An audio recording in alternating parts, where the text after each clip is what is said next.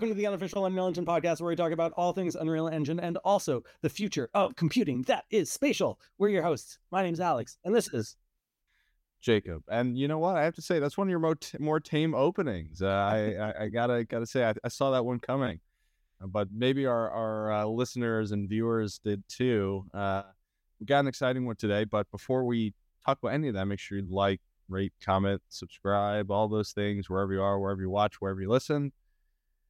We're back, and we're here yeah. to talk about the, the greatest thing in V R, spatial computing. Not allowed to call it V R, Jacob. Uh, you see, I'm not under contract. So. Right. Well, Alex Apple, very mad. You could see in a few interviews when someone would use the word V R, uh, Tim Cook would get like visibly frustrated or angry. Yeah. Well, I think, as everyone knows, the uh, Apple Vision Pro came out this last week. I think there's been an enormous amount of press coverage about it. We will attempt to say some some new and unique things here for you guys, but also to put it in perspective of uh, Unreal Engine development and, you know, a, a spattering of other hot takes. We'll, we'll get into all of that. Maybe before we do that, though, let's talk about um, some some news in the uh, Unreal community, uh, Unreal Fest. Sounds like fun. So our listeners might remember uh, last week uh, or our last episode where I asked Jacob for some predictions on things like Unreal Fest. Uh, Jacob, you, you sounded a little bit upset by the idea that we might not uh, be in New Orleans this year. Yeah, I got to say it. Uh... I love New Orleans. That that was uh, a fun place to have a conference, but uh, you know, drum roll, it's uh, Seattle this year. If you hadn't heard, Seattle. And you know what, I, I I was telling Alex, and Seattle is not my top choice because I I, I have to be in Seattle a few times this year, anyways, for less fun uh, reasons.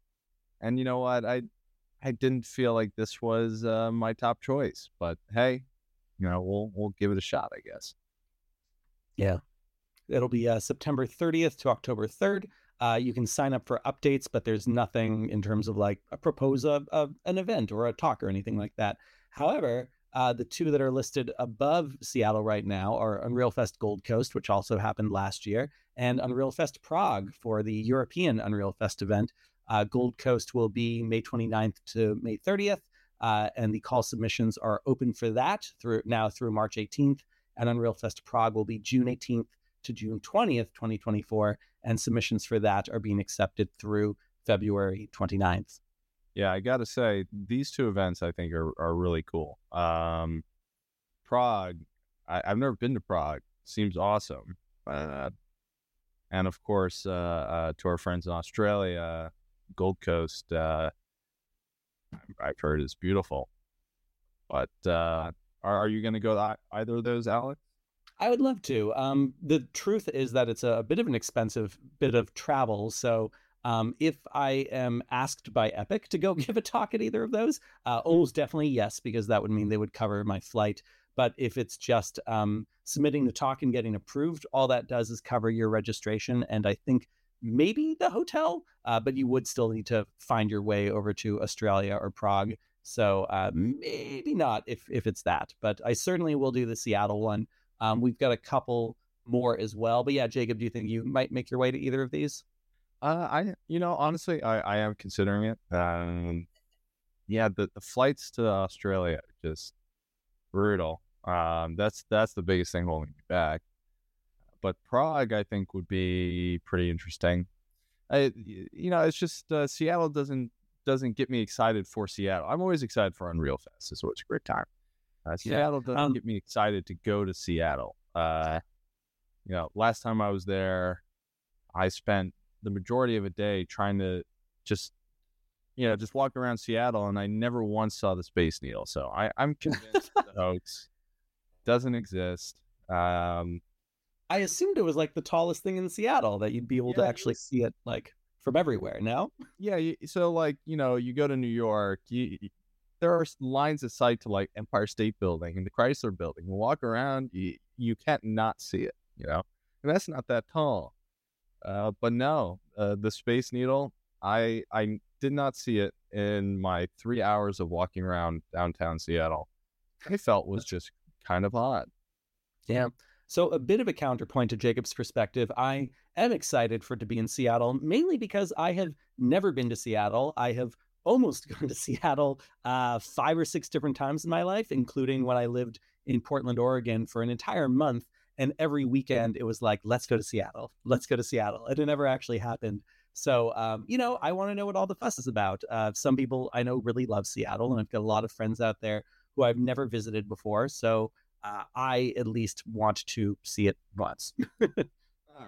Yeah, that's fair. That's fair. That's fair. It's it's not a party, but uh, that's all right. That's all right. We'll, we'll give it a shot, I guess.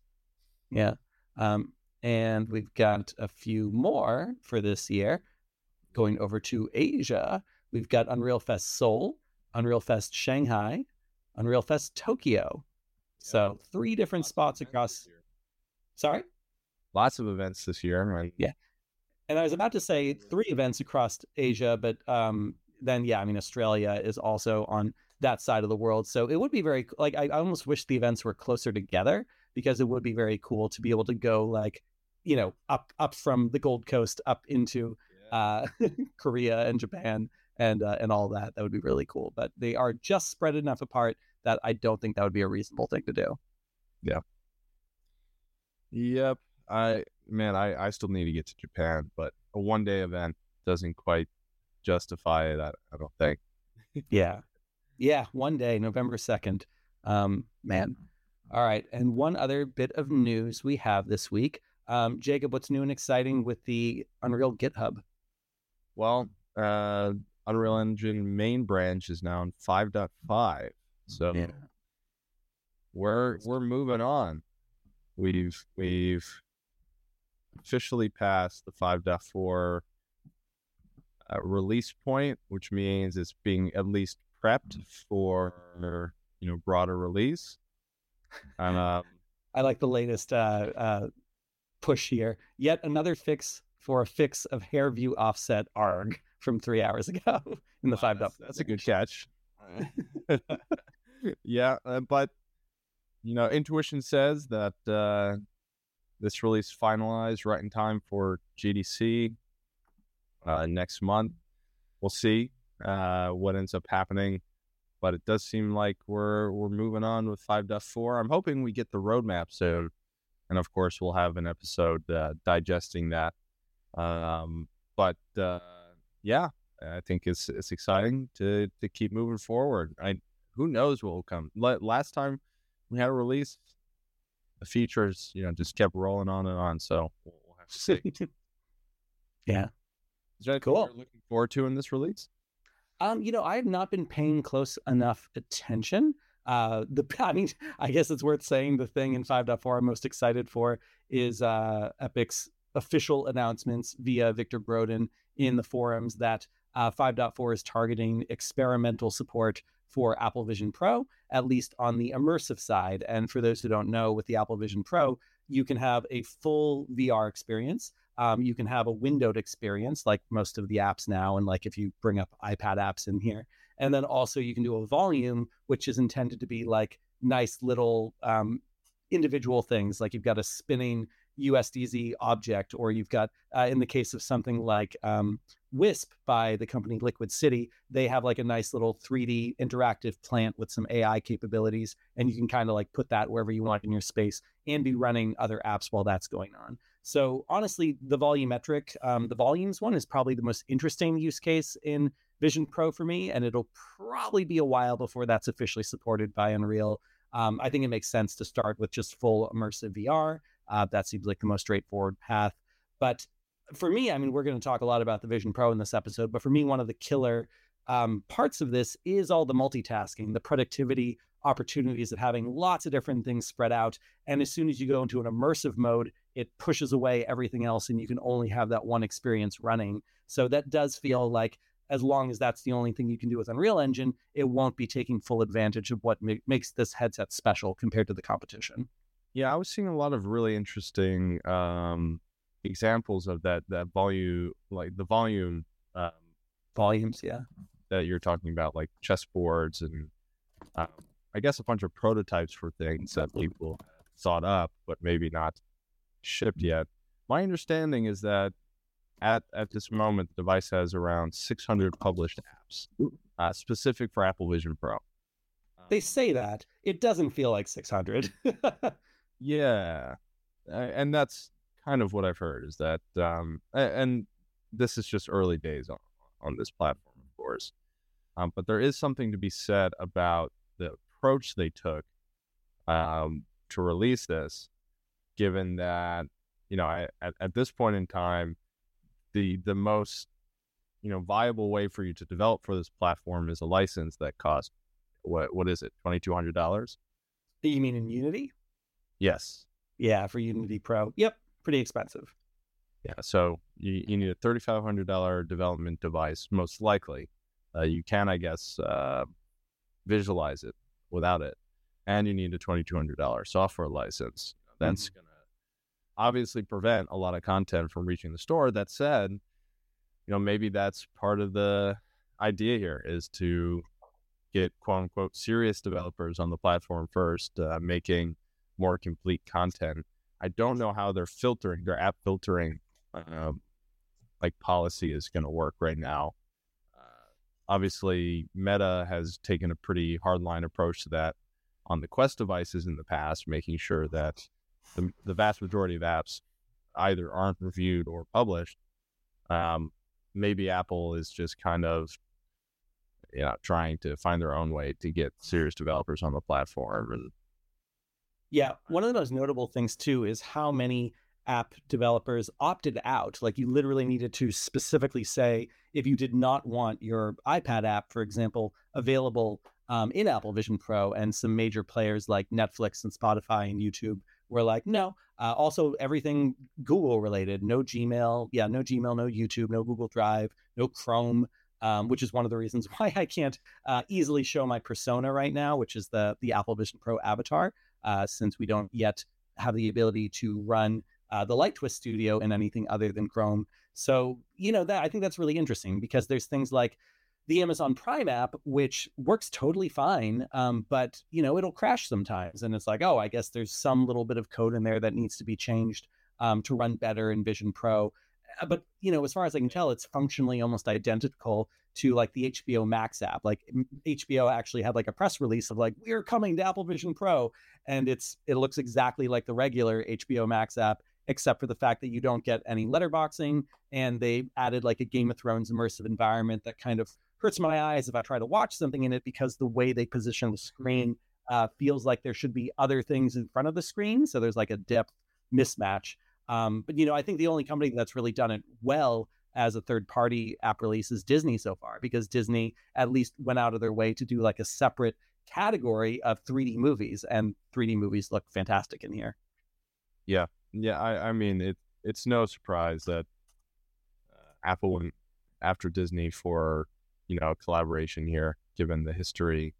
I mean, also, I think Disney is, uh, you know, investment in this kind of uh, technology makes a lot of sense. Um, the fact that they would wait, like, I mean, I don't ever remember them being particularly involved in other V R platforms. Obviously, we saw a lot with, you know, on, on the, you know, behind the scenes with V R headsets like Vive and stuff like that for production.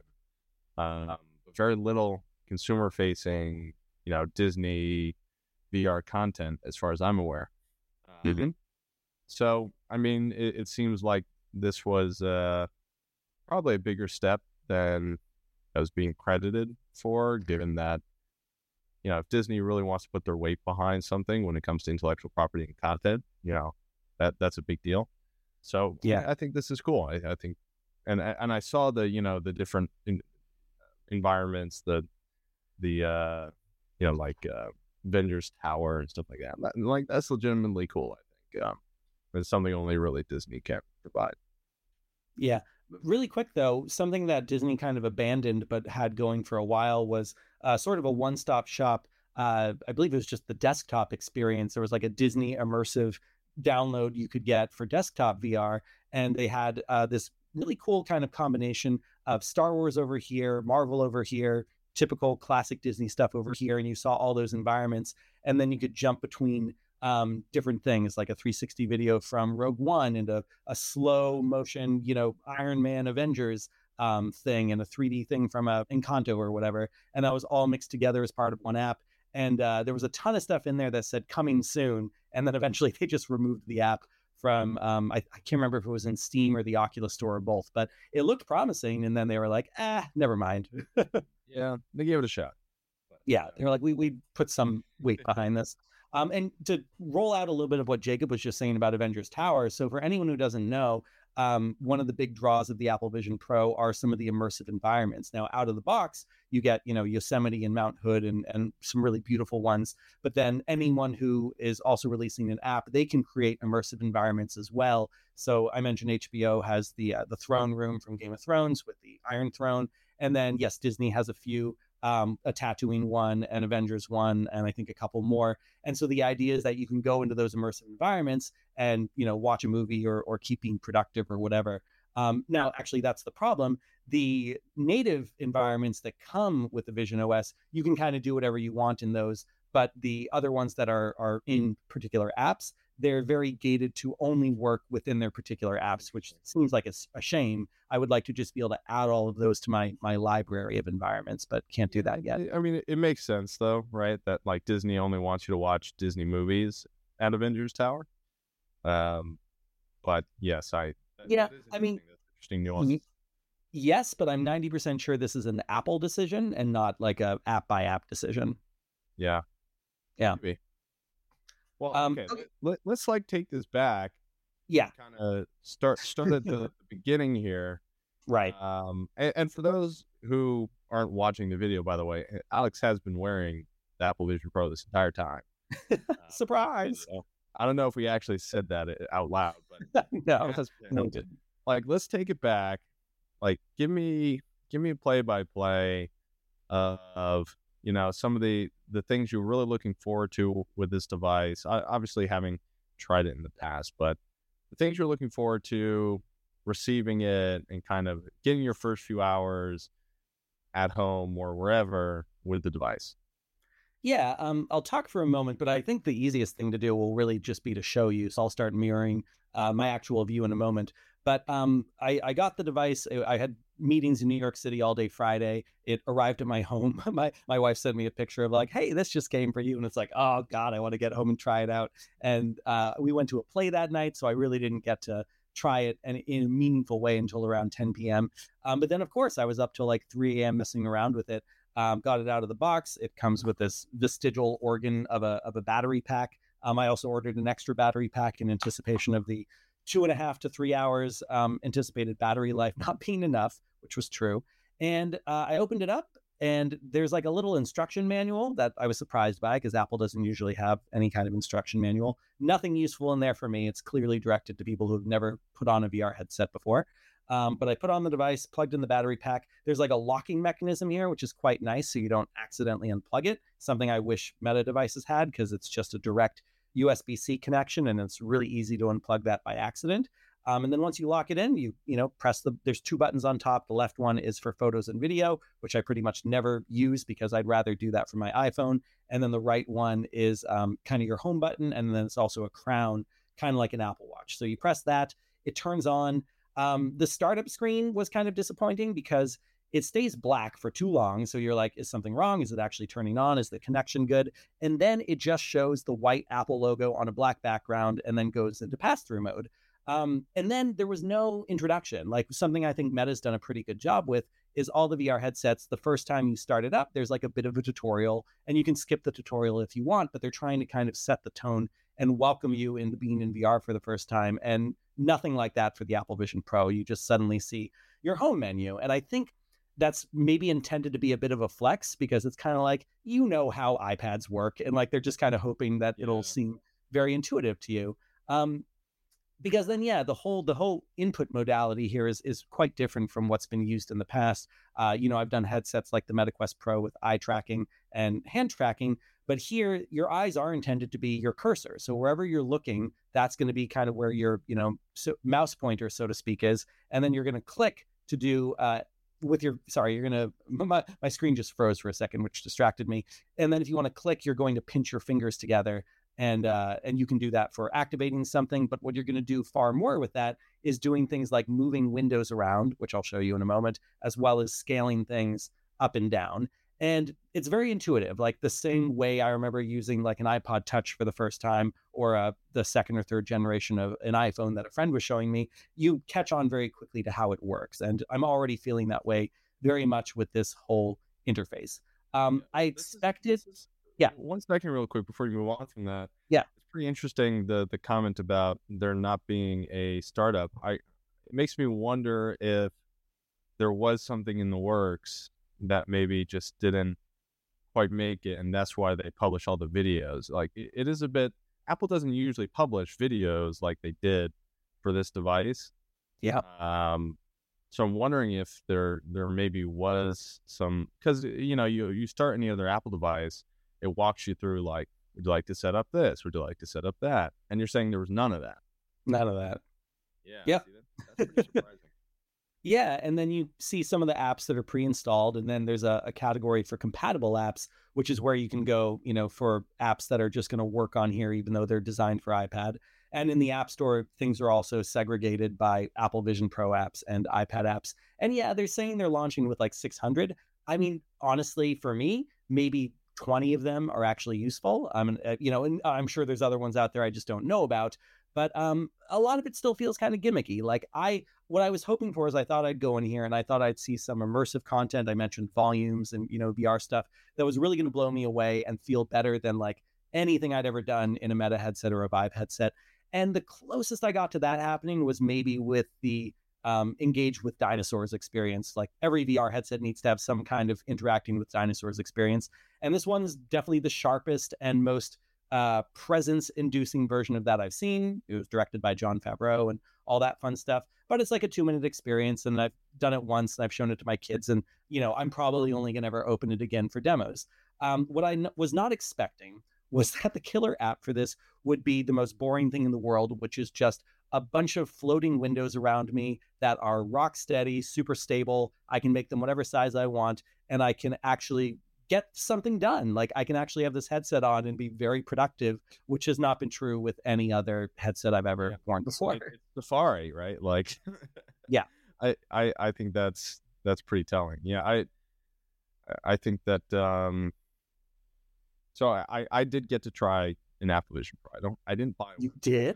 Um, I didn't buy one, uh, as we spoke about on the last episode. Couldn't couldn't quite piece it together, but I did. I showed up to uh, our office uh, uh, for for the company I work for uh, on uh, like on uh, yesterday, um, and I went over to like the I T desk because I was like, someone here has one. Someone here has one, and lo and behold, in the corner, uh, one of our, our our I T people had the Apple Vision Pro on.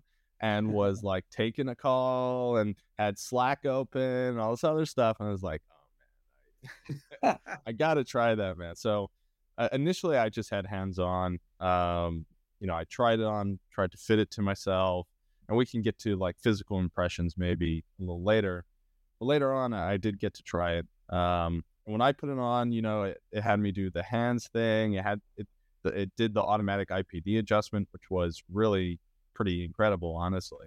Yeah. Um, I P D adjustment, the like ease of use with just how, how it has you center the device. I think we spoke about that uh, previously as well, but um, I was like by far the most incredible thing about this entire experience that I had was just moving, scaling, and placing windows, and mm-hmm. how quick and intuitive the gesture system was, where it did not feel like I had to consciously like move my fingers or anything to select something and, and interact.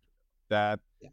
that was the most incredible piece of this, because so many devices have tried this sort of thing, you know, scaling windows, moving windows. I remember like or the early days of most like big screen apps on like Vive, for example, where you would just sit there with your two controllers like adjusting it, and, and you know, you'd be holding the triggers, scaling it, and trying to move it just right so that it's like parallel with you, and and so that's the right scale. You can never quite get it right because things were always blurry on the edges and all this, all that. It's just such a different experience. Um, so many devices have, have tried to get this right, and I think by far the most impressive part of, of the experience for me was just how, how quickly I could I could use the device and feel like I was actually using it effortlessly. Like I yeah. didn't have to think through it all the time, and that was that was pretty special. Yeah, that's what we've been chasing with V R for so long, is just how do you reduce the friction and make this feel like just a natural thing that you would do anyway.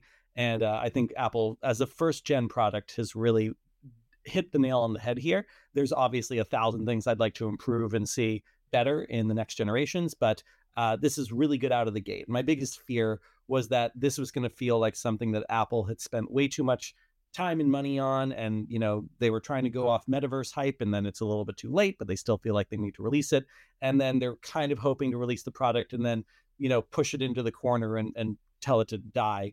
Um, but that doesn't feel like what's going on. It feels like Apple's actually taking this very seriously, and they actually are creating a new product line here that by all accounts they're going to continue to improve and support uh, for this foreseeable future. So it seems like they really almost hit the nail on the head, at least from my initial experience on the software. And most of the reviews I'm seeing actually more or less say say similar things. You know, it's nitpicks about, hey, I wish I had a second second screen, or, you know, I wish there was some more content or anything like that. But it, the, the vast majority of complaints I was seeing were around the physical hardware and limitations. And so for them to get the software experience right, I, I think for Apple, the, you know, the refinement of, of the hardware uh, is something they're they're experts at. So I, I have a lot of confidence, to your point, about, you know, creating a, a long-term product out of this. Yeah, absolutely. Um, should I go ahead and share my screen? Yeah, let's do it. All right, let's do it. So I'll give a little tour of what I'm seeing right now. Um, so I'm going up into my control panel on my MacBook Pro. I'm clicking on screen mirroring. And, oh, actually, before I do this, I'm going to start sharing my whole screen, because once I start doing this, I won't have, like, any computer anymore until I stop. So we're going to go and uh, share my whole screen. So you'll see the studio for a moment. Fun little behind-the-scenes kind of thing. Uh, stop share. Yeah, and um, Jacob, since I won't see what's going on, um, as I start to show my persona, definitely come back to the the main view so we can see the difference between what I'm actually doing and um, what uh, the persona is doing. All right, so you can see my desktop. There's our little Light Twist window um, for the studio. And I'm going now to my control panel. I'm doing screen mirroring, and I want to send, actually, sorry, this would be if I want to send my desktop to my Apple Vision Pro, which is already happening. I'm going in the reverse. So I'm going to my control panel. In my Apple Vision Pro, I'm looking straight up, control panel, and now I'm I'm broadcasting this to my MacBook. Okay. All right. All right. So, Jake, can you see things? We can see it. Yep. Okay, great. So, yeah, there's my control center. There's like the airplane mode and all that stuff. And uh, obviously, this is what my computer is doing. So, I've got this fun mirror effect right now. So, I'll move that out of the way. That's my MacBook Pro. Um, and then I've got my actual monitor, which I literally have not used since um, I, I've started this. So I've got my two monitors here, my MacBook Pro, and then my my T V screen that I also use for a monitor. But then I've got my digital monitors. I've got Slack over here. I've got some uh, photos over here. I've got, you know, Zoom pulled up, or Zoom, Slack, same thing. Not Zoom, not Slack. Boy, um, uh, Twitter, Twitter, that's what this is. And uh, this is where I usually mirror my uh, phone if I've got that running. And, you know, if I want to open something else, um, I can just either press the home button on the crown here, and there's kind of the main menu. And here's what I mentioned about compatible apps. Those are all hanging out here as different yeah, apps. So I heard that yeah. there were a, a good number of apps actually in this in this compatible apps category that opted out, like Spotify, yeah. uh, a few others, Netflix, and what was the other? Uh, YouTube, all of the Google ones. YouTube, yep. What's your yeah. what's your take on that? Um, I think that on the one hand, they feel like there's no point because it's not going to uh, substantially increase their revenue. There's just not enough people. Uh, Netflix was, of course, very, very much mocked for their uh, V R app. Um, and it also might just be a little bit of an F U, like a middle finger to Apple, because everyone's really upset with Apple right now about their app store policies and how hard it is to actually make a profit there. So, you know, I think Apple likes to take the, the position that our app store is an amazing club and everyone should come to our club because it's the hottest club in town.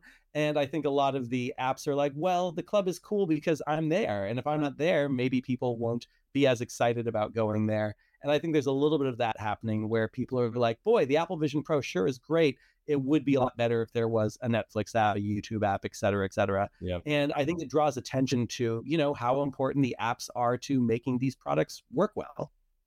Sure. Yeah. I, you know, we, we've had a number of conversations about the drama around the app marketplaces, and that that's continued to happen. So hopefully we can get that worked out. Like, I, man, I, I want Spotify, you know, that's, seems like an obvious uh obvious inclusion here. Anyways, let's let's continue with the tour here. Spotify might hate Apple more than anyone else. Yeah. That's my guess. Um the, the C E O has been like very vocal about uh the things that bother him. So obviously, like, I can, here's the thing too about input modality. So I have a few different ways I can go about things. So I can pinch and like drag and click things this way. Like I'll pull up um Wisp World uh, made by Liquid City. So my little volumetric uh house plant. It's going to hang out right over here alongside all my, my other apps. Um, interestingly, the audio plays from my MacBook and um, not from the headset, which is kind of interesting. Interesting, yeah. Good boy. It's very loud, too. So I'm actually going to close this in a second because it's very loud. But yes, it's my little plant. And I can talk to it if I wanted to. Um, the keyboard starts down here. But it says yeah, that, oh, there so- you are.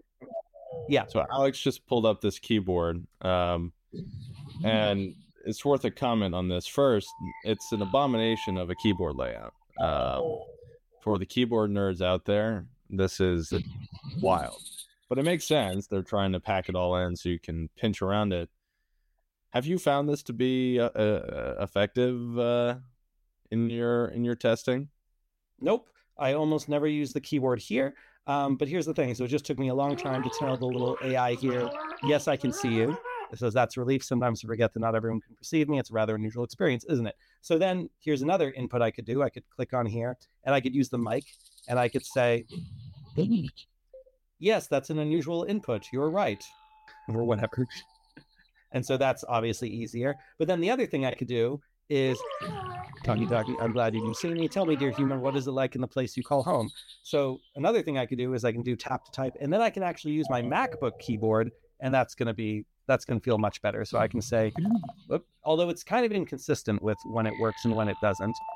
Yeah, like right now it's actually not working. Um, but I'll show you another place where I can use the MacBook keyboard, and that works really well. Um, and then the last thing you can do, of course, is... Um, Uh, use a, a mouse as well to kind of navigate around if you don't want to be using um, the pinch gesture in your eyes all the time. Because I do find that my eyes feel pretty fatigued after doing this for too long. So the idea of actually just using a regular cursor, like um, if I go over to my um, photos, yeah, see, sometimes I need to actually like look at my MacBook again to get my mouse back. And then if I start to pull the mouse to the side, I should actually see a mouse. Here we go. Like I've got a mouse um, over on Twitter right now, using the touchpad here, which is a little bit interesting, but it's it's nice to have all these different input modalities. It's a little bit inconsistent with um, how how well they're switching between each other, because sometimes I will be yeah. trying to use like the touchpad and I'll accidentally bring my fingers too close together, and that will register as a click. If that makes sense. Yeah, I, I have to say the some of the most one of the most confusing parts of this for me is the MacBook integration um, or just Mac integration. Um, there's been a lot of, you know, uh, various uh, and, and different uh, pieces of information on exactly what you're getting out of the box. We know it's one screen. The resolution is supposedly four K, but there's a different uh, like uh, logical resolution. Uh, what, what's been your experience, and, and like, have you found it really useful in, in your day to day? Yeah, I, I am blown away by how much it never feels like I'm wearing the V R headset. Like the pass-through is ninety percent of the way there. It could be a little bit better, but it kind of fades into the background because I'm mostly looking at screens. And for the screens, there's no screen door effect at all. It's super, super sharp. Um, I, I don't see any pixels, and I, I can make them as big as I want. And uh, it's great. I love being able to kind of prioritize how much information is on something by how big I need to make it. Um, and then at any given point for a lot of these things, I can also go immersive as well. So um, for anyone not watching, um, I was also just demonstrating using spatial video from um, my photos. And, you know, for me, these look very three-dimensional, and I can either like drag them around or, you know, put them in around my space like a little art gallery, or I can go into this immersive mode where it kind of takes what's at the edges of the pixels and um, then kind of brings that out further. So it really does feel almost like this Minority Report-esque uh, floating hologram. I also just turned down the real world, so now I'm kind of in this Yosemite snow environment. Yeah, and what's pretty interesting to me about this is, and and also the experience I had um, using it shortly, um, is the amount of transparency they use in this U I. You know, most mm-hmm. most V R applications and, you know, designers would tell you, hey, you have to minimize transparency, you know, the rendering costs, all this. And, um, you know, it's kind of funny. I, I think some um, mixed reality devices, like I'm thinking about the HoloLens devices, for example, they get transparency just because uh, the, you know, the displays are transparent. Um, and so it's just kind of a visual look that a lot of people are used to with M R devices. With this, though, I remember, for example, I had like a, a warning window up that on like a MacBook would be like a semi-transparent, I guess you'd call it like a a, a, um, a smoked glass effect. Sure. Uh, right.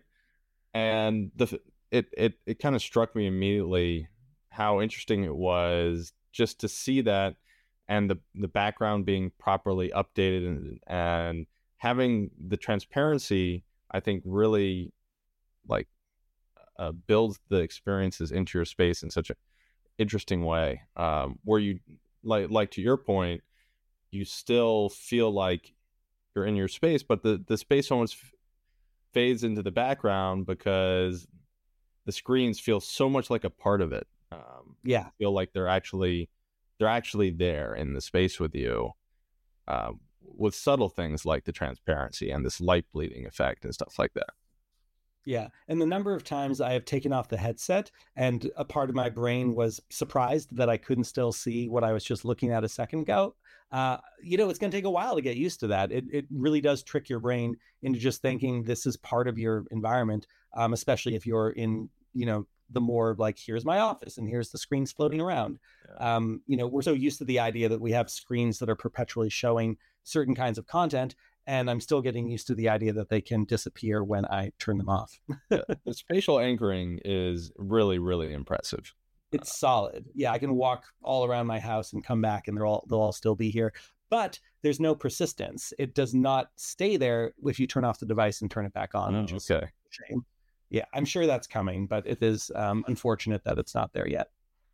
Yeah, the, um, I, I, I, we we were chatting about um, a few things in, in our office, um, and one of the things that we do, I, I work in infrastructure, is you know we we have graphs and monitoring up all the time to make sure things are working. Um, for for the nerds out there, things like Grafana. Oh, so lots of monitoring and dashboards and, and graphs, you know, that helps us monitor the infrastructure. And we were joking about, well, hey, it'd be actually, it would be pretty cool to have, you know, monitors all over the walls so that you can kind of feel like you're in our, you know, situation room, twenty, you know, at, at, at any point. And someone was making a joke that, you know, maybe if they, they go to the bathroom, they would leave uh a dashboard on the wall so that they could That's make sure everything was still working, uh, which inevitably led to the, the, the joke that, hey, why is he going to the bathroom so often? Well, uh, you know, the dashboard's in there. Right. Yeah. uh, so I, I think I, I'm really curious. I, I, I was surprised. I'm surprised to hear that it's not persistent, honestly. Um, yeah, that has to be coming. I don't see why it couldn't be. Um, yeah, but and even just like, first of all, the reason it doesn't bother me too much is because it's pretty easy to set up your space. Um, I can, you know, start the app fresh and have all my windows up for, you know, I'm I'm watching some uh, Apple T V right now, and I've got my Chromebook or my Chromebook, my MacBook monitor here, and Slack over here, and Twitter over here. I can do all that in probably under a minute.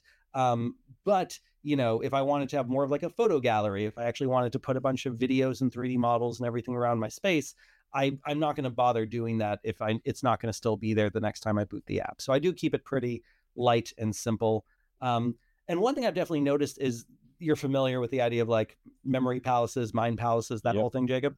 Yeah. So there's a lot of that going on here too, where because my screens have been in so many different places around the house over the weekend, um, I feel like I have very strong memories of where I was when particular things happened. Like uh, the example I was giving on Twitter was um, I had a moment when I finally got the Unreal Engine um, V R template running in the Vision Pro simulator. Spoiler alert, not yet in the headset. But when I had all that working exactly the way I wanted it to, um, I have a very strong memory of like, I had, you know, Mister and Missus Smith on Amazon Prime, and that was floating above the dog food. And I had Slack floating above my uh, sink, and I had my monitor floating over the toaster, all in the kitchen. And because I have all that kind of spatial mnemonicness um, embedded in my memory, I feel like I'll remember that moment more than I would if that had all just happened in my office, where all these screens are always arranged exactly the same way. There's a repetitiveness to that, which I think can, you know, cause memories to be more easily forgotten. That That's interesting.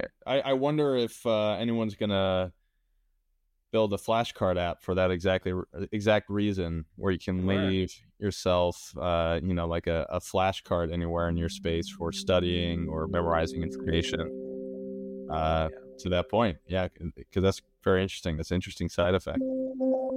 Yeah, boy, I wish I could change the Hi. volume of all this. Oh, actually, you know what? This Maybe I Jessica. can. Hold on, volume down.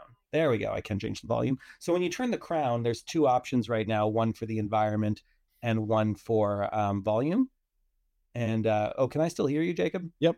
Yep. Okay, great. Yeah, so it is literally just uh, affecting the volume of the Vision Pro. Um, also, the hand occlusion is great, by the way. We haven't really mentioned that yet, but it's very impressive how well I'm able to like move my hands around, and it's my entire arm um, that starts to, you know, uh, occlude the physical environment. Now, what's funny is if you have something like, you know, if you're trying to look at your phone, your phone, I, I've got my phone in my hand right now. It, it's invisible, right? Like I can't look at my phone through the headset. Uh, I have to actually funny. like take it off and look in there or mirror it. Um, same thing happened when I was trying out uh, PlayStation Remote or Mirror Play, um, as well as uh, Steam Link. Steam Link does not work well, by the way. It was so weird to be like holding a game controller. Um, actually, I've got one right over here. So like holding a game controller and doing all these things, but not really being able to see. Yeah, wow.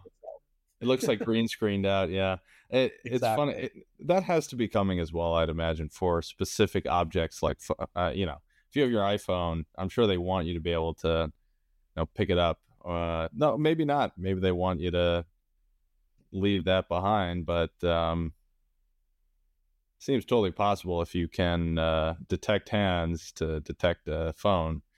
Yeah, maybe that'll sure. be coming in the future. Exactly. Um, one of the, let's take another.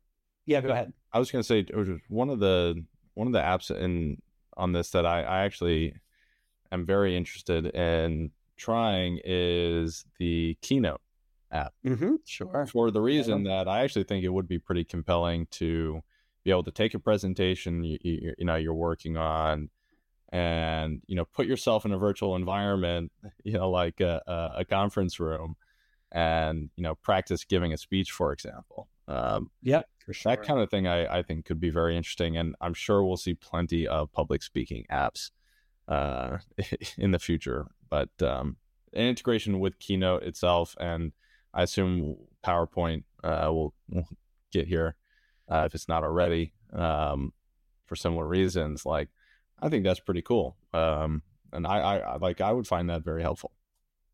Yeah, and the way I would uh, try to structure my presentations, if Keynote doesn't already allow this, is to actually position uh, slides around my house or my office again, to kind of add this additional spatial memory of where those particular slides are, and then also having more of a sequence, because the worst mistake I make sometimes when I giving a, I'm giving a presentation is the slide that I think is about to come up isn't the slide that comes up. So I'm preparing to talk about that next slide, and then I have to like quickly change tactics because that wasn't correct. If I actually laid out my my um, slides in the order that like I walk through my house or my office, I think that would be much more embedded in my memory. So if Keynote doesn't do that, I'll do it manually by uploading all the slides individually to iCloud and pulling them all out through the photos and positioning them that way.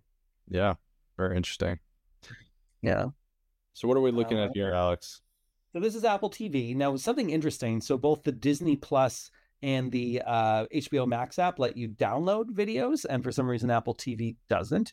Um, and this is where there is the most um, integration with these immersive environments. So if I were to watch like the trailer for Mad Max, by the way, if I were to actually try to play Mad Max, um, you would not be able to see it. It would do like a, an immediate D R M thing. But if I just do the trailer, um, you can, which is is nice. And so there's that. And so obviously, you know, I can just kind of like move it around my space uh, wherever I want. But if you're going through Apple T V, you have this little environment option, which says you can do it in like a cinema if you want to. But I can also say, I want it to be, you know, kind of this one hundred fifty foot screen, very specific to this environment. And that's cool. Now, this is just floating up in space. But if I go ahead and I change my um, environment to something like Mount Hood, and then I do the same thing where I go to the corner and I say I want it to be maybe in the dark here. So check out this. It's reflecting over the water and it looks gorgeous. This is like the best drive-in movie theater in the world. Yeah, that's that's so cool. And I, I it's such a simple effect too, right? I, it is. It's just standard planar reflections, but man, does that look good. Yeah, it looks great. It, it's a lot actually like what uh, Vikas and everyone at Light Twist is doing with our desk over here. And what's also very cool is um, if I actually kind of dial out of the um, the mode here, it's a little hard to see, but the light from the, the movie I'm watching will actually uh, affect my space. Um, I was watching a little bit of Into the Spider-Verse the other day, and, and during the beginning sequence where there's like tons of glitching and all these different colors, I noticed that as I looked around my room, I actually saw those colors like, you know, re- reflecting off the wall. So it's these like subtle little things that just add this extra sense of immersion um, yeah, in your space. And how do you think they, they do that, Alex? Do you think they're they have a like a, a mesh um, of your room that they're, they're projecting onto? Yeah, I think there's a very robust um, spatial mapping of the room, which again would imply that it, like two things that I'm surprised they don't have. One is persistence. One is um, optional occlusion. So like if I walk around my house, I will see all these windows exactly where they are. But because of the fact that I know there's a mesh of my room, I wish I could turn on the option to actually have like my door frame, you know, and, and other walls and whatnot occlude these objects so they feel more like they exist in the actual space right now. Yeah. I'm the times I'm most aware that these windows aren't real is when uh, something should clearly be occluding them and they aren't. Like my hands do, that's fantastic. But if I were to move this, actually I can just demonstrate this really quickly. Um, if I were to move this like behind the wall here, it actually does do this kind of fade out thing. Um, but then as soon as I let go, it's it's back to being uh, fully in view, even though I know that spatially this should be behind the wall and I shouldn't actually be able to see it anymore. So I understand why this would be on by default because you don't want people losing windows, but I would like the ability to turn on occlusion. I'm sure that's coming too. I yeah. don't. Or, or you know, we've seen in the past uh, specific um, support for things like doors and windows and, and yeah, typical kind of household stuff, which is which are easy to detect. But exactly. Yeah, I, I wonder how they're exposing those things to developers, though. The right, the ability to reproject onto the space. Like, how do you include that in an application if you want? And yeah, yeah. It, it sounds like some things are not being made available to developers yet. Like I talked a little bit with um, one of the guys from H B O um, talking about like the throne room and whatnot. And it sounds like this effect, for example, that I'm getting here in Joshua Tree, where if you look at the rocks right under the screen, you can see the light projecting out. Um, you can't do that, I guess, as an app developer yet. Um, this kind of like light estimation effect. Um, so hopefully that's coming soon, but it, yeah. it just helps so much with the sense that like, I'm actually in a different place right now. It sells it a hundred percent.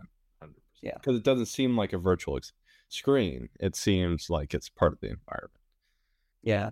So I would totally sit and watch an entire movie here. Um, I don't know a lot of people who have an Apple Vision Pro right now, but one thing that's surprising to me is there's really no social features yet. There's no easy way for me and, you know, Kristen to both be in Joshua Tree at the same time watching the same movie. You can do share play and kind of sync up, but then you don't really have the sense that you're there with each other. Um, so I'm surprised there's no, you know, like we have the personas, which I'll show in a second, but there's never an instance where it's like, oh yeah, um, Kristen is sitting on my chair in my office right now, or or any kind of syncing like that. Yeah, that's surprising. And not even with FaceTime, you're saying? Yeah, correct. Not even with FaceTime. Interesting. Yeah. Yeah. Well, so speaking of all that, let me go ahead and demonstrate briefly um, what the personas look like. Keep moving exactly, back. Yeah. Chair out of the way. Uh, what do I get here? That's my Slack. This is my browser. Um, so if I wanted to, I could start to, you know, move my different tabs out of the way. Um, I can pull this up, and I can do this, by the way, with um, with Siri. So I uh, don't. No, no, no, no. Um, I could say, uh, "Hey Siri, open settings." There they are. It's over here. Should have opened right in front of me.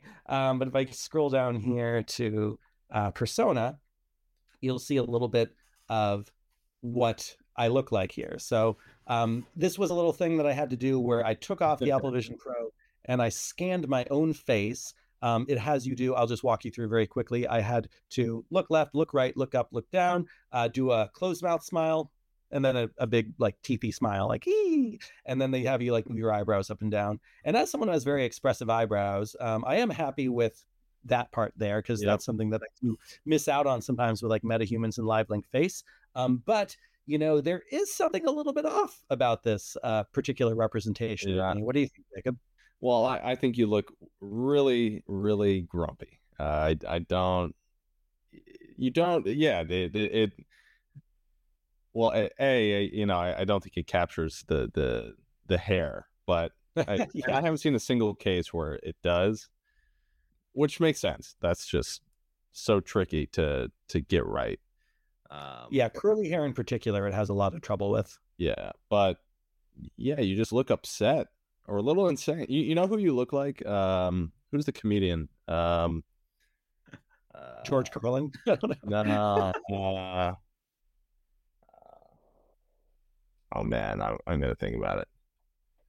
So what I've heard so far is I look like uh, a founding father, uh, the Quaker Oats guy, someone from Harry Potter, Jack Nicholson from The Shining.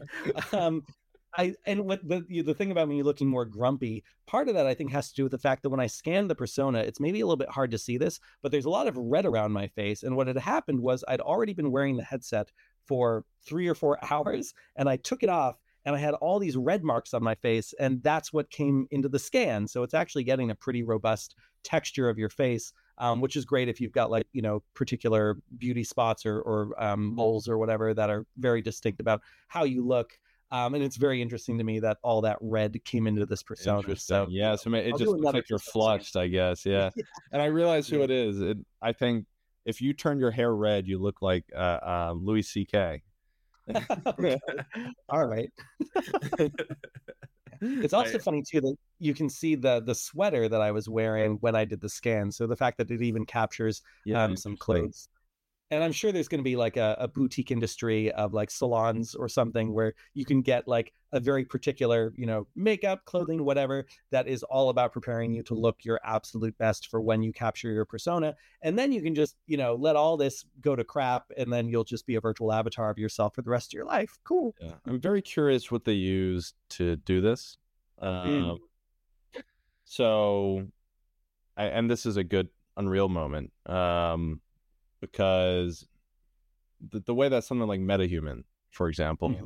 works is that they have a model that encapsulates all of the different uh, uh, features in a dynamic kind of fluid space. So like they have a range between, you know, uh, uh, uh, different eye widths and man, I can't remember the term that, that was used uh, last G D C uh, when one of the uh, I P D or no, no, it, they they have a, a specific word for, like, they create a continuous space where a point, uh, you know, anywhere within that, like, three or it's like multi-dimensional space represents a, a unique human, that D N A, right?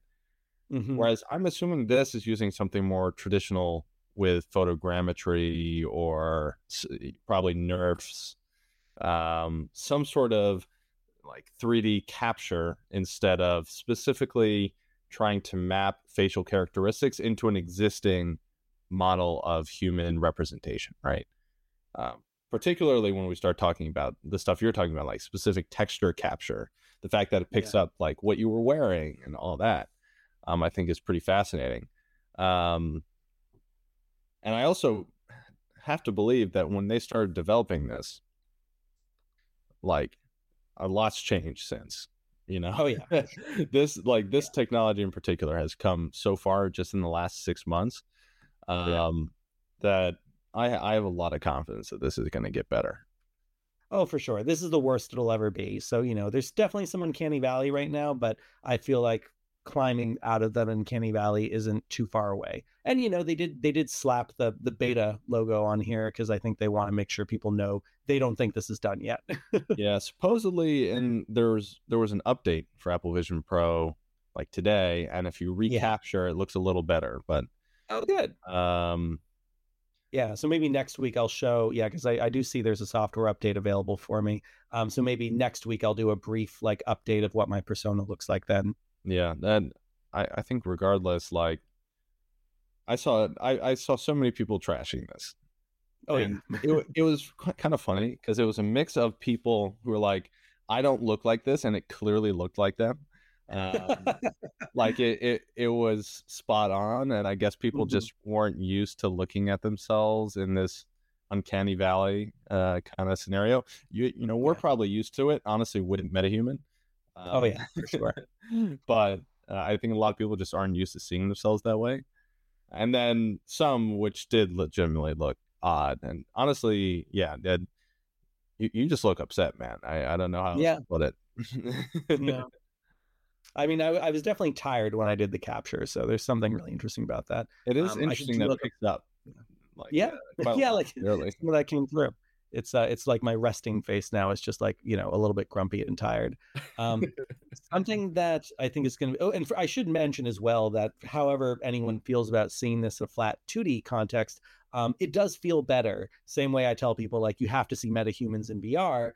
Um, seeing other people in a in a three D context with these, like over a FaceTime call, uh, looks much, much better. And I did get to do a call with um, Ian Hamilton and Oz, who made um, Puzzling Places. Ian Hamilton's from Upload V R. And I really felt like I was talking to both of them. These are two people who I've met in real life before, and their avatars did not feel particularly uncanny to me. The only thing I kept noticing, of course, was that Ian Hamilton's glasses were very much like cartoon glasses that you get to select after you do your scan. They don't show up as part of the scan, so you select later um, some kind of eyewear. But I do think this is on the right track for all the, the trashing people are giving it. Um, and I really look forward to an opportunity where this actually becomes an avatar that you can export as an F B X or whatever, because I'd love to do a side-by-side comparison of like, yeah, MetaHumans, this, you know, I, I, I assume that Meta is going to be pushing harder on the codec avatars now because that's their equivalent to something like this. So I, I'd love to do a side-by-side, yeah, personas, MetaHumans, codec avatars, who comes out the winner.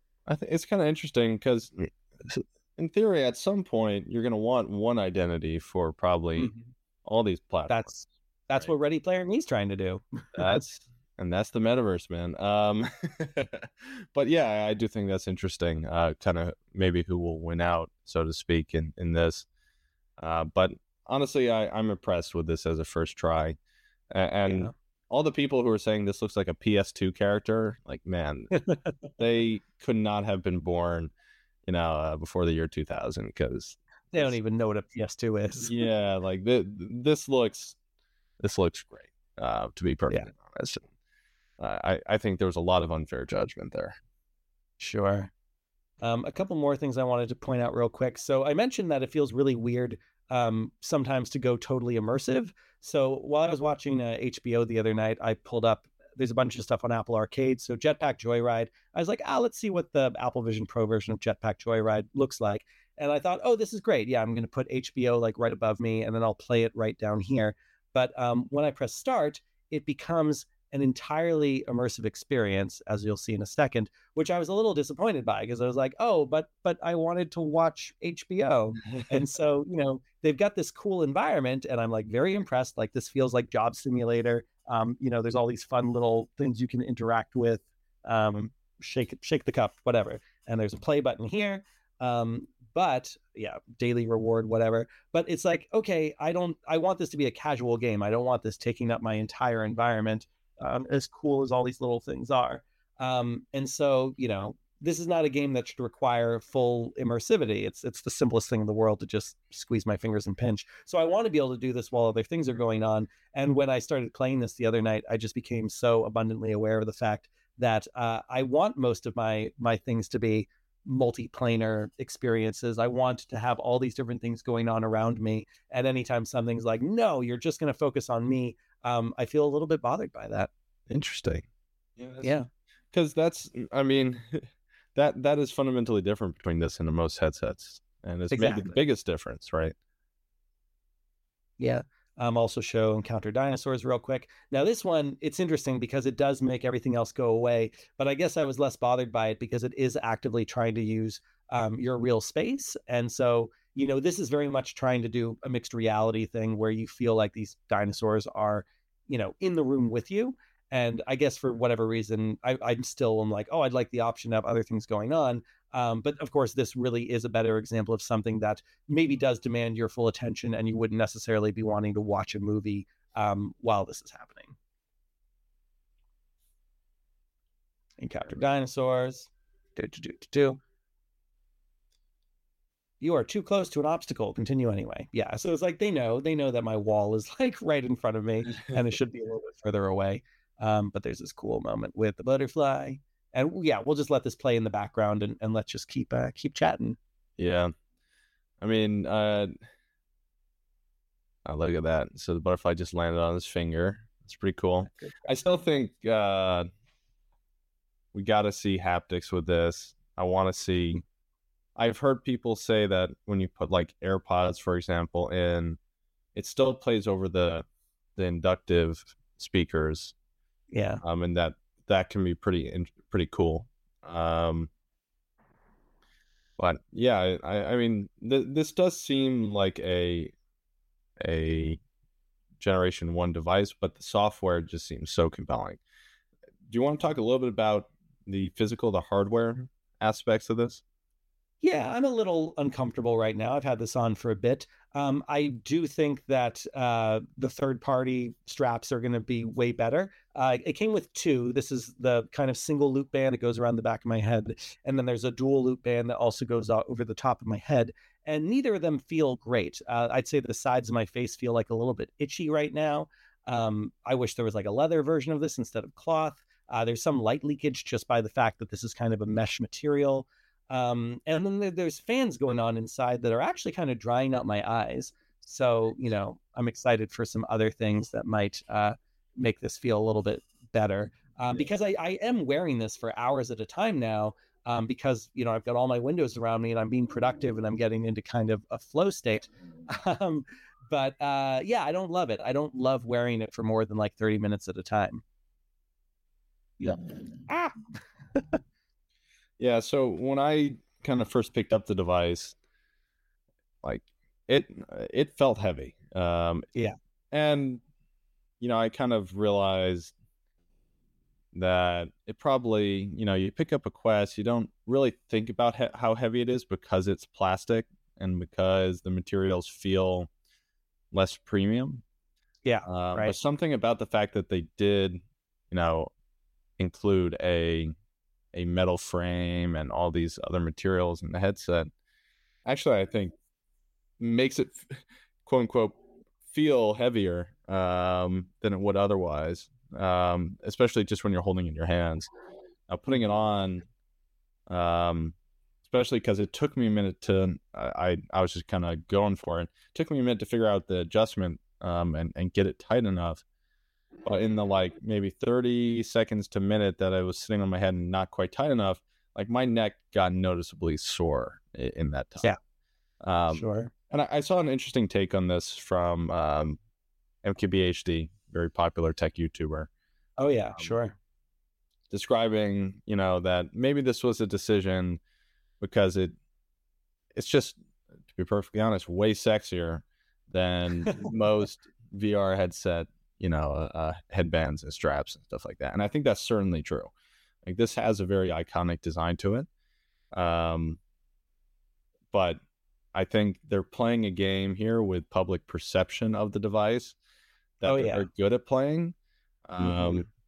And I think they're just kind of relying on third parties and consumers, just like you would buy like a case for your phone or like to supply more personalized options uh, for this down the road. Um, yeah, it, it it doesn't like the the, the battery life. I, I feel like it is tricky to to justify. And can you describe how you charge the device at night? Like awkwardly. Um, yeah, it, it does come with a, a charging cable for the battery. And so you can plug it in and it takes, you know, a few hours to charge. I did buy an extra battery pack. Um, so I've got two of them. Uh, but then you can also do a thing where you actually just keep um, your computer plugged into the battery pack as well. So it's just kind of always getting the charge from there because the battery pack is a little U S B C. I've also seen people who are trying to wear this thing like all day, uh, daisy chain like this to other battery packs. So, you know, then they never need to plug into an actual outlet anywhere. Um, so this, you know, this definitely feels like I've, I've referred to it as a vestigial organ, like a thing that doesn't really want to be here. But if you have pockets, you can put it in pockets. If you're wearing a dress or something like that, you almost need to, a purse or something to keep it in. Um, I do end up like hitting the cord by accident sometimes. Luckily, it doesn't unplug because of this. One thing that's annoying is that if you want to switch batteries, um, if I take this off, it immediately shuts down. I assumed there'd yeah. be like, I don't know, at least a minute of kind of like standby time in here to give you a chance to swap over to another battery. Um, but no, that's like a complete shutdown. So that's a little frustrating sometimes. Um, but I think maybe what they're assuming people are going to be doing more is just plugging in directly to the battery pack you already have. Um, but yeah, the battery life is like two and a half to three hours, depending on what I'm using it for. Um, it does do a pretty good job of warning you twenty percent, ten percent, five percent, just like an iPhone or anything else would. Yeah. And I have to imagine there came a decision about, um, cause I, I, I, like you said, thought there was a small battery in the device at least. Uh, there has to be though, at, at least to like keep your settings and everything. Right. I, I don't know.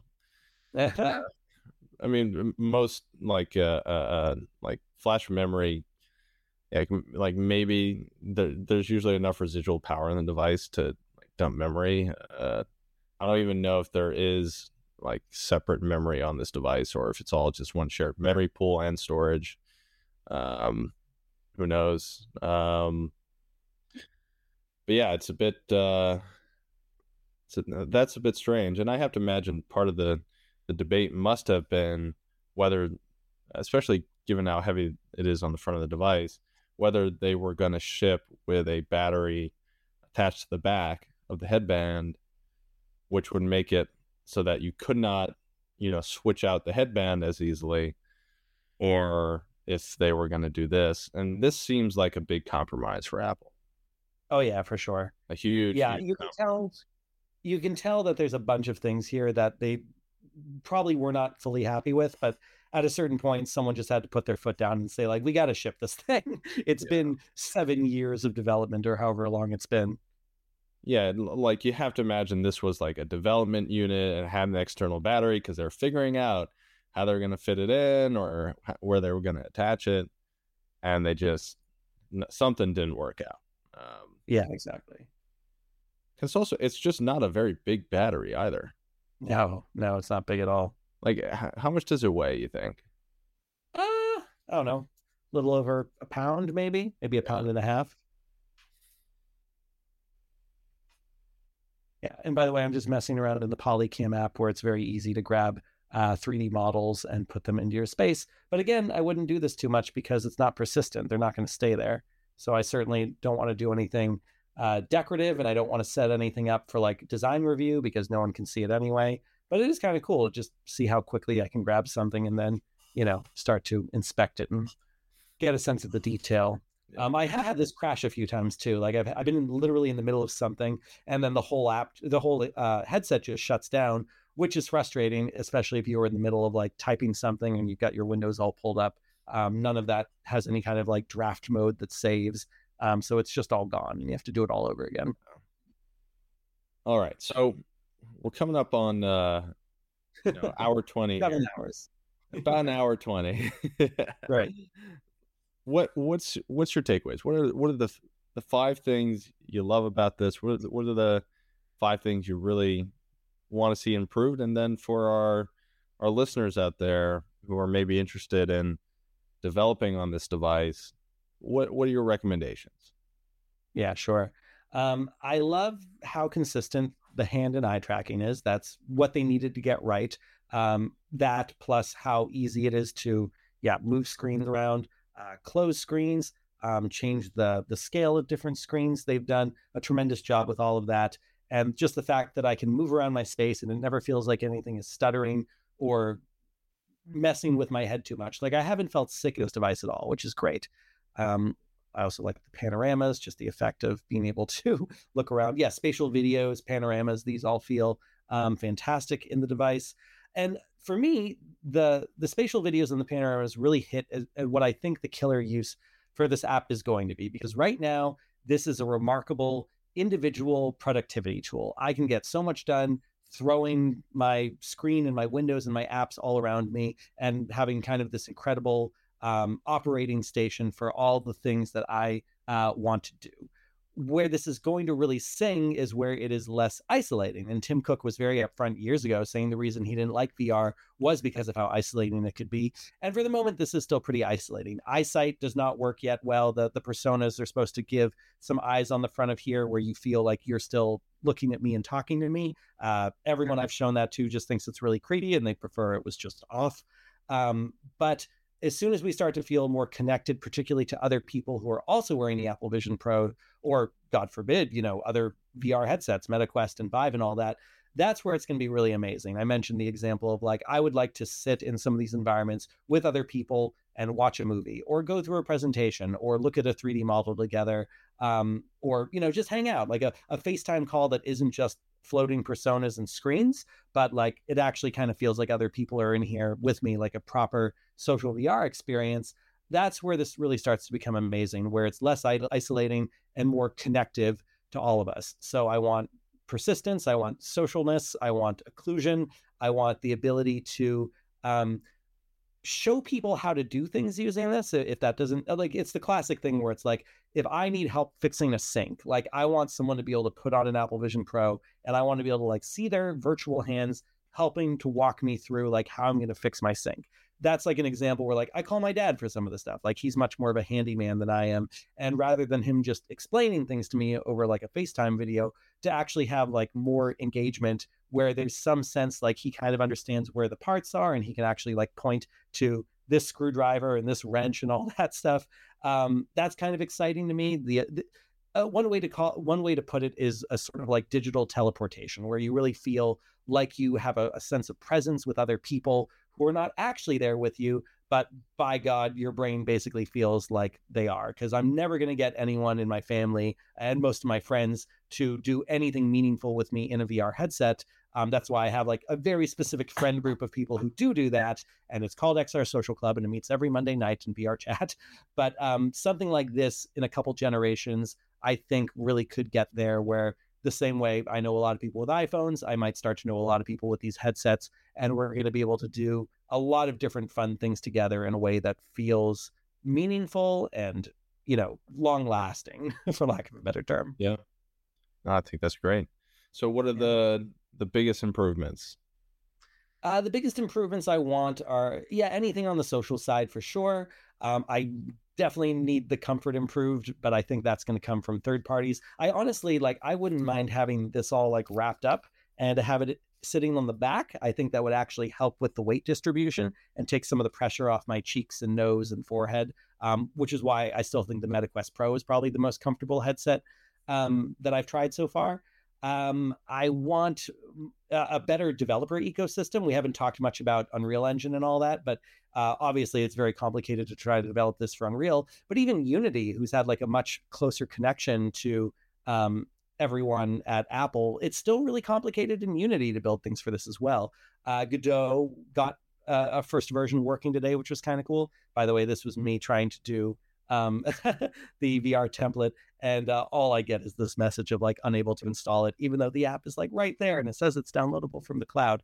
Uh, of course, Apple's pushing for like Xcode and all that kind of stuff. So, you know, I was able to do a very simple Xcode experience that goes from a panel to a more um, immersive space. So that's all fun. Uh, so I'm, I'm probably going to be learning some more Xcode and some more Swift. But yeah, I want the development environment to get better. I want to feel like this really is a proper developer kit, because I'm telling everyone this is a developer kit, um, but it doesn't really feel like that yet because I don't have an easy way to develop on it. Uh, and I'd love, you know, I mean, just to put it out there, I'd love for Apple to just be a little bit friendlier with things like the pricing of, you know, the cut they take from app stores and all these things that Epic's been fighting. Um, I'd love to see a little bit of an evolution of that over time, where people don't feel like they're being strong-armed into being in like the Vision Pro app store, but like they gen- genuinely want to be there, and it's an exciting place to be, and they can reach a new audience, and they're not worried about actually taking a loss on uh, putting something out there into the world. Yeah, I think that's great feedback. Well, let's, you know, what's what's your recommendation for our listeners? Should should they go out and grab one of these for, you know, the big app they want to develop? Or, I mean, you kind of touched on this uh, with developer experience, but what, what's your takeaway here? Yeah, I, I would say that if you have an idea for an Apple Vision Pro, um, it is definitely worth getting one to develop with. You're going to have a much easier time with a MacBook Pro um, versus something else. Oh, hi, Crunchyroll. See, I, I opened that by accident because I guess a gesture was detected when I was uh, holding the battery. Um, you know, like Kent Bai does not have a lot of Apple products, and he mentioned how it's been really difficult for him to feel the productivity use cases of the Apple Vision Pro because of the fact that it really does want you to be using this with a MacBook, with an iPhone, with, I'm sure soon, an Apple Watch, even though this has no pairing with this whatsoever yet. Um, So yeah, if you're already in the Apple ecosystem, if you have a good app idea, if you if you're, you or your company can afford the four thousand dollars plus after tax to get this device, uh, get one. Get one and mess around with it, because I do think this is here to stay. Um, but if you are like, ah, I just want some big screens around me, like just go buy a couple big screens. Yeah. You know, I'm I'm doing this stuff with all the big screens, and I definitely feel the productivity of it because it's it's something that I'm used to. I'm used to being in headsets all day. For someone who really likes the productivity capabilities of this, but has not spent a lot of time in headsets, it's probably going to be the kind of thing where they end up with headaches and their face feels really sweaty and awkward, and it's not going to be a great experience for them. So for ninety-nine percent of the population, I'd say wait wait for Gen two, Gen three. Uh, but for one hundred percent of the population, I would say, if you can, go to an Apple store and get a free demo. I'm so glad that they're giving demos for this. And this, it sounds like they're doing such a better job of it than any other headset manufacturer has ever done. So there's a lot of opportunities to um, really understand the direction Apple's going with this. And just, you know, because all the uh, the geniuses of the Genius Bar, they have a script of like exactly what they're supposed to say and exactly what they're supposed to show you. So it's also a good little peek behind the curtain of what Apple wants you to think about with this device versus, you know, I mentioned getting the device in the mail and putting it on and having like no tutorial. Um, I was really left to my own devices, no pun intended, to decide what I thought this was good for. But um, Apple's perspective on it, I think, is a useful one. Yeah, I think that's interesting. And and I, even having tried it, I, I think I will go to an Apple store and make, even if there's a line, and, and give it a shot for that reason. Because I, I, I'm kind of curious how Apple is presenting this and how they're making it a part of their kind of uh, store experience as well, something they're so famous for. Um, yeah, I, I for me, my, my takeaways from, you know, a, a week now of, of watching coverage of this and, and, you know, having a short experience with it. Um, like, uh, do I feel the FOMO? Yes, a little bit, for sure. A hundred percent. Um, do I think though that Um, like this is it, like I, I, I guess what people want to know is, and, and I'm sure their investors want to know is, is this an iPhone moment, right? Like, is this the big man? Everything else is is just a BlackBerry from uh, you know from here on out. Um, and I think that to some extent, uh, actually to a big extent, I, I do think the answer is yes with this. Um, not because of, certainly not because of, you know, not because they, they've aced everything here, um, or even aced the majority of, of things, but the things they really needed to get right. I, I've never heard so many people say to me that they are getting stuff done in a V R headset. Yeah. that, sure.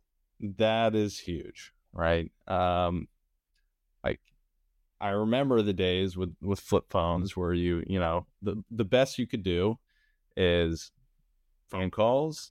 You could text slowly, and then everything else with that device was pretty much useless, right? Yeah. Um, a camera, everything, right? And I think iPhone showed us that we could have a device that could continue to grow and develop, you know, after we bought it. You know, we, and, and we see this nowadays with things like cars, over-the-air updates. My my car gets updates and all of a sudden has new features, right? Like, this is, this is the world kind of Apple invented, to be honest. Um, yeah. And the fact that we can sit back and have a device like this that people feel that they can genuinely be productive in, mm-hmm. that they would generally prefer over, um, you know, sitting on their couch watching T V, because they don't have to get up. They don't have, it's not a pain to use. It's casual. It, it fits into people's everyday lives. Um, or if it doesn't today, you know, Gen two, better battery, a little more comfortable. It will, right? Um, so, you know, for, from my perspective, I, I, I, I'm excited for Apple, uh, excited for all the, the folks who are working at Apple who have put so much time and effort into this device. Um, because I think we both know that this has been a long, long time coming. Um, so, like, do I think this is an iPhone moment? Maybe, yeah. I, I think I think it could be. Uh, I I would not. Yeah, let let's say eighty percent, ninety percent, right? And that is that is a huge thing um, for for Apple, for the A R V R space, for developers in this ecosystem. Like, now is a great time to become a, a developer in X R. Um, and I think that's, that's a great thing. So that's, that's my takeaway. Yeah. Well put. Yeah. I think a lot of us are going to look back at this as a, as a really seminal moment, maybe, maybe not as big as like the iPhone moment, but uh, I think Apple is buying into this world of X R, spatial computing, whatever, in a really big way. And by the way, I was kind of frustrated about them, like, not wanting to use terms like V R, A R, X R, and to insist on something like spatial computing, which I hadn't heard much except from companies like Magic Leap in the past. But I do understand why they're using that now, because it is first and foremost a computer. This is not a gaming device. I'm not going to play Beat Saber on this. Um, as I mentioned, a lot of times when games go too immersive, it feels like I'm not using the device to its full potential. Um, for now, this is productivity, and hopefully soon it's going to be social. And it does feel like it's doing something quite different from the other devices out there, you know? So Apple has uh, has once again done that thing where they are standing on the shoulders of everyone who's done things before them, but they're doing it in, in many ways a more refined and more uh, U X design-oriented way. And it's it's working. It's working far better than I actually anticipated it would. Yeah, I, I think that's the best compliment you could give. Uh, it's working way better than you thought it would. Um, yeah. Yeah. Also, could. It comes with a little cozy. So when you want to put it to bed, you like, it's like very, very cute. It's got its own little, like, I mean, it feels like the kind of um, eye mask some people would put on. Yeah, exactly. Yeah. Oh, man. Well, I think this has been a fun episode. I I mean, we, we've now had a few, had a few episodes leading up to this. Uh, and so it's exciting that it's out in the world. And we'll just have to sit back and see what happens. Yeah. Really excited for potential um, Unreal Engine experiences on here, even if they're just fully V R at first. Oh, it is also worth mentioning that um, some folks got A L V R working on the device as well. So A L V R is kind of like like a virtual desktop, you know, Steam V R kind of thing. And so they were able to connect that and something to do with like the index controllers or finger tracking, emulating the index controllers. So anyone who really wants to try out uh, Steam V R experiences um, using the Apple Vision Pro, give that a try. I actually haven't been able to do it yet. Yeah, it's only time. There's yeah. some creative people out there. Like sure. And, uh, with that, maybe we'll we'll wrap things up here. Uh, if you if you stayed and listened till this point, make sure you like, rate, comment, subscribe, everything, everywhere, all at once.